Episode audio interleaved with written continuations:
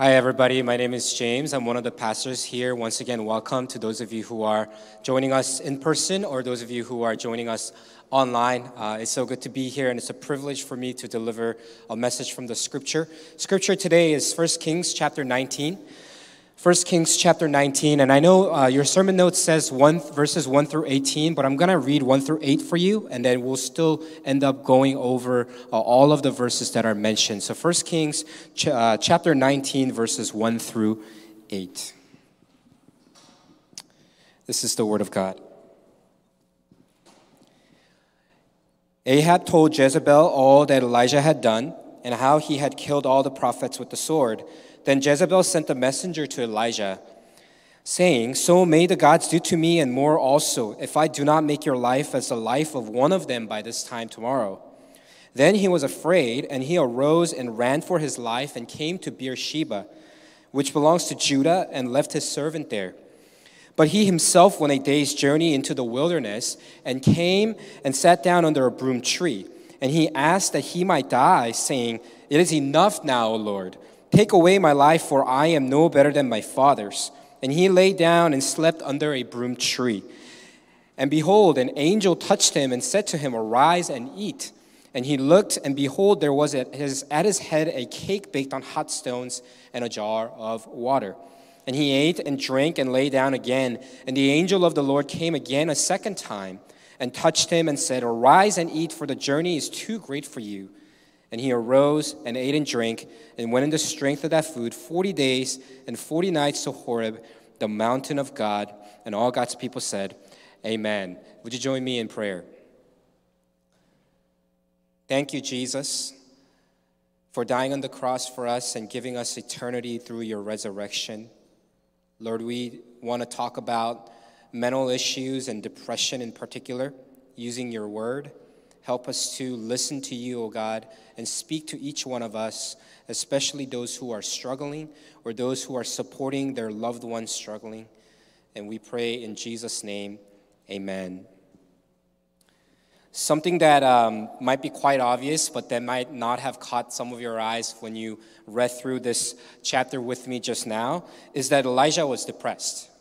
Um, in verse 4, it says, he asked that he might die, saying, It is enough now, O Lord, take away my life, for I am no better than my fathers. It says, He asked God, Elijah asked God that he might die.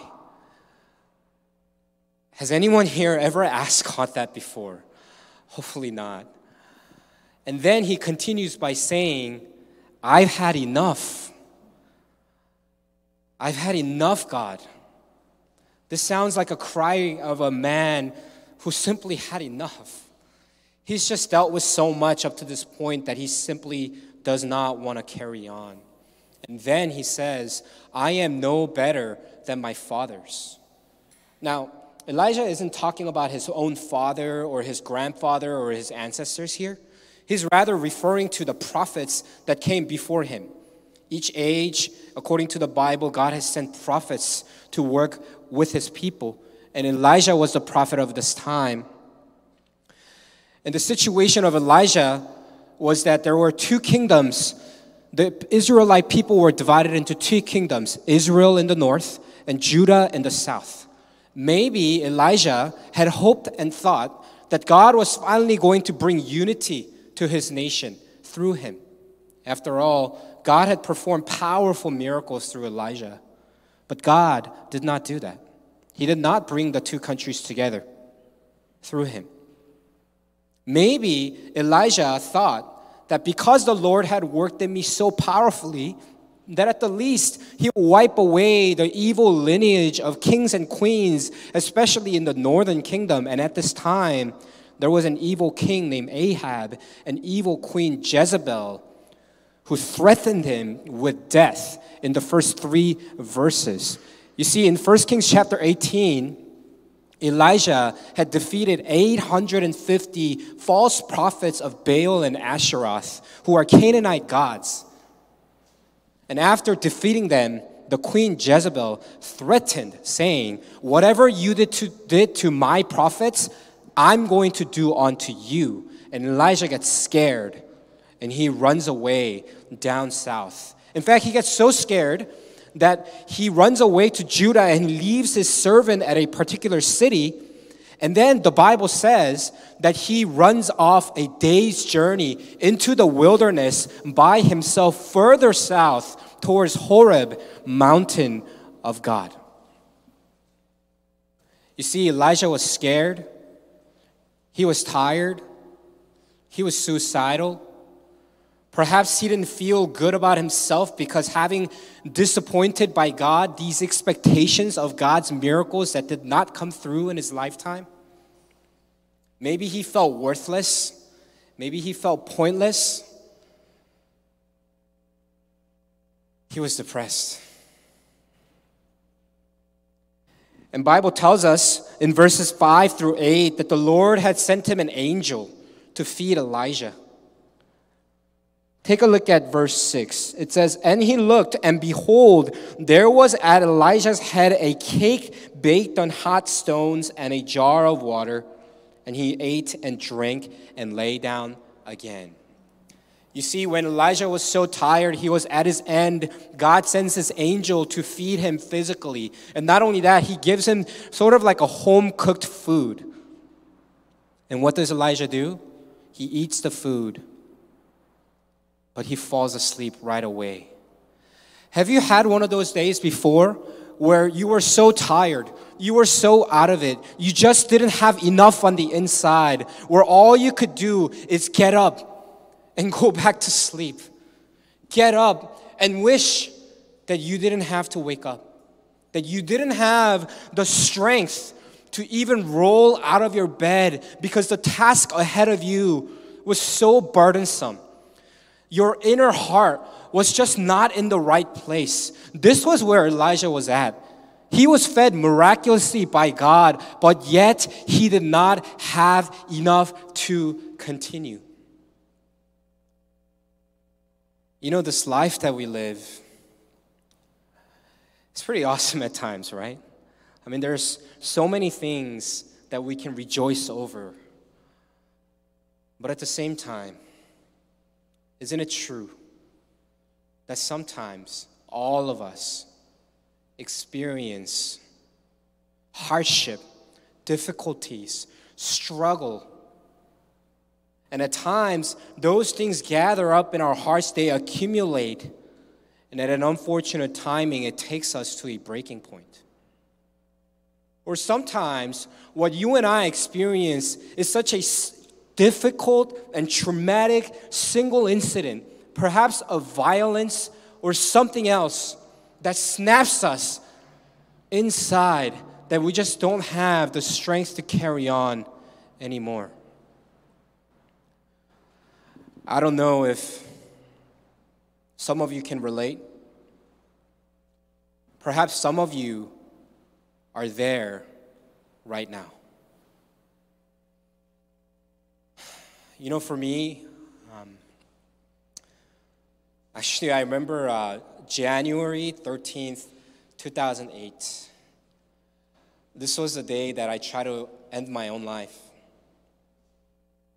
January 13th, 2008. At that time, I had been addicted to illegal drugs for more than 10 years. And everything that I had done, all the ugliness that I had experienced and have caused, have finally caught up to me. I was desperate. I did not want to continue anymore, but I, I physically could not stop. I had hurt many people in my life, especially the ones that I loved my friends, my family, the ones that care for me, myself. And I was at the end of it all. I had no hope. I had no joy. And one night in January 13th, 2008, I woke up and looked at myself in the mirror, and for the first time in my life, I thought, why do I live? Maybe your life had been better if you had not been born. Maybe you just didn't have a purpose. And so I try to end it. But you know, God, God gave me two specific things that allowed me to carry on. And first one was intimacy. God gave me intimate presence, and in my case, through different people that had shown up in my life. You know, January 13th, 2008, it was a Sunday. If you look it up, it was a Sunday, and I told my parents that I had been living with, with at the time that, Mom, Dad, I want to go back to church, and they freaked out. They said, We don't want to take you to church. Why do you want to go to church? You're just going to cause nothing but trouble. I said, ah, Just take me to church. And they took me to church reluctantly. And I had met these two guys. You see, I had grown up in a small church and I knew everybody there, and these two guys were not from there. And turns out that they were just in the same place that I was. They were desperate, addicted, wanted to be sober, wanted to break free, but could not do it alone, didn't have the strength in, in them. And the three of us became instant best friends. And we had a pastor Man, God bless this man. If you're watching, saying in West India, I love you, you are my hero. Um, he loved on us so much. And through his teaching, I started to open up to the truths of Scripture. And I started to become different. And along the way, I became a believer. And not just a believer, but God allowed me to have a faithful wife, a godly wife. And not just that, just to make it really clear to me that when I went to seminary to follow the call that he had given me, actually I ran into two of my closest friends who were my college friends that I was in fraternity with, that I had partied with, that I had did drugs with, that I had messed up on with. And we ran into each other at my seminary's library randomly and we pointed fingers at one another and said, You're a sinner. you should not be here. Somebody call security. We're still sinners, okay? I just want to be really clear on that. But we're sinners saved by grace. You see, God had given me many relationships to help me to understand that He had never left me. Even though what I had done and witnessed and experienced was so dark and messed up, even though inside I was wretched and broken, I was desperate, suicidal, hopeless, joyless, and depressed. God didn't leave me alone. But He didn't stop there.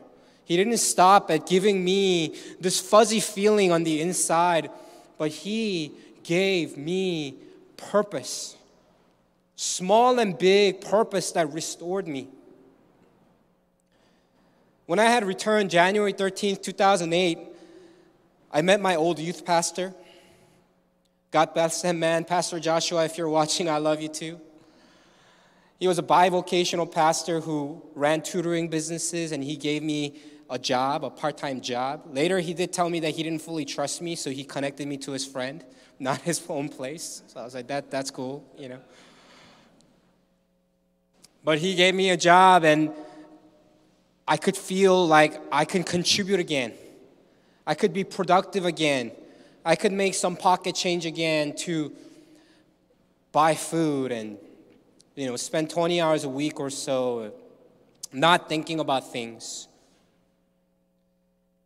And of course, along the way, after I had become a believer, which is the greatest gift, but he also called me to stand in here in front of you today to tell you that you have a God who will never leave you, to tell you that you have a God who will give you hope, to tell you that who you have a God in Jesus who died for you and who rose again so that all that you are struggling with, whether it be depression, suicidal thoughts, anxiety, self-hatred, broken relationships, whatever it is, that you have been given heavenly eternity in your life so that in the end, you will be victorious. In the end, but not just in the end, but here in this life, that you have a God, God Emmanuel, who came to be with us, that will never leave you, that will restore you, that will draw you close. When I read 1 Kings 19, story of Elijah, from verses through 9 through 18, that's what I see. You see, what happens is Elijah is drawn to the mountain of God. After he is so desperate and tired, he's fed by an angel.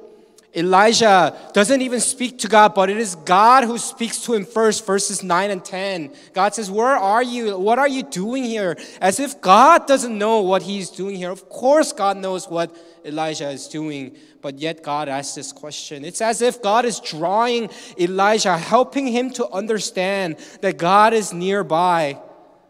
And then when the Lord God finally shows up in verses 11, 12, and so on, the Bible writes, that there was a strong wind, but the Lord was not in it.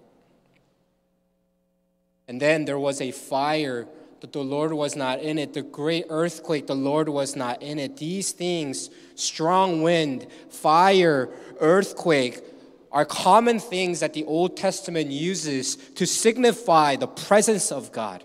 This is usually how God shows up. When God shows up, you know that God showed up. But yet, in 1 Kings 19. Verse 12, it says, After the earthquake of fire, the Lord was not in the fire, and after the fire, the sound of a low whisper. And when Elijah heard it, he knew. Low whisper, or a gentle whisper, as other versions of the Bible translates. And here, we're being told explicitly that the mighty God showed up in a gentle whisper. That inner still voice that Christians may talk about is how God showed up to Elijah's life. He wanted Elijah to know that God was always there for him and with him, that he was drawing him in into mountain of God. And but not just that. Not just that.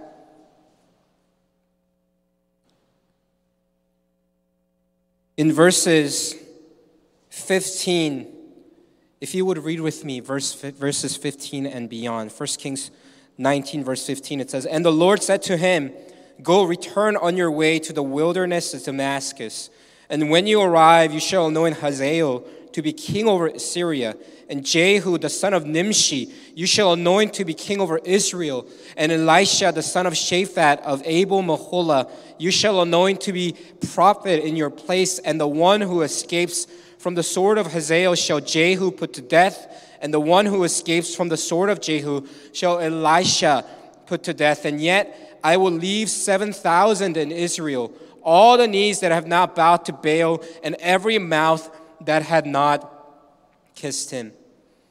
God didn't just show up in Elisha's life, extended a strong hand or a deep heart, and gave him presence. That would have been great. But God gives Elisha specific things to restore him, purposes that he can work on once again. He says, Go anoint these kings and prophet so that I can start showing you that I'm not done with you and your people, that you still have a purpose in your life. And then God says, I will, or some versions say, I have saved 7,000 who have not bowed down to idols. You see, one of the things that Elisha was saying, one of the reasons why he was so depressed was that he thought that he was all alone. Twice he says, God, I have been jealous for you, but yet people hate me. But yet, people are trying to kill me. My own people are against me, and I feel so alone. And God says, You are not alone. I have personally saved 7,000 people to be like you. Can you imagine the restoration, the encouragement, the charge in his heart that Elijah had felt, the renewed sense of purpose in his life that God through this? Sorry about that.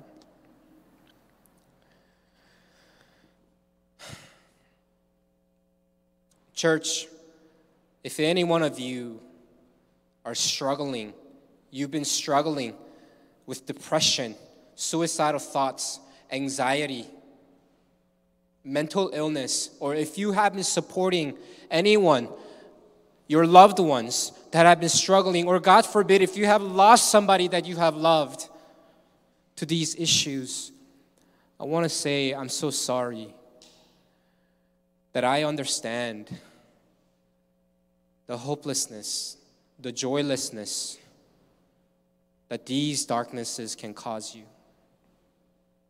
But more than me, take it from Prophet Elijah, take it from the Word of God that we have read together today, that you have a God who will draw you near Him.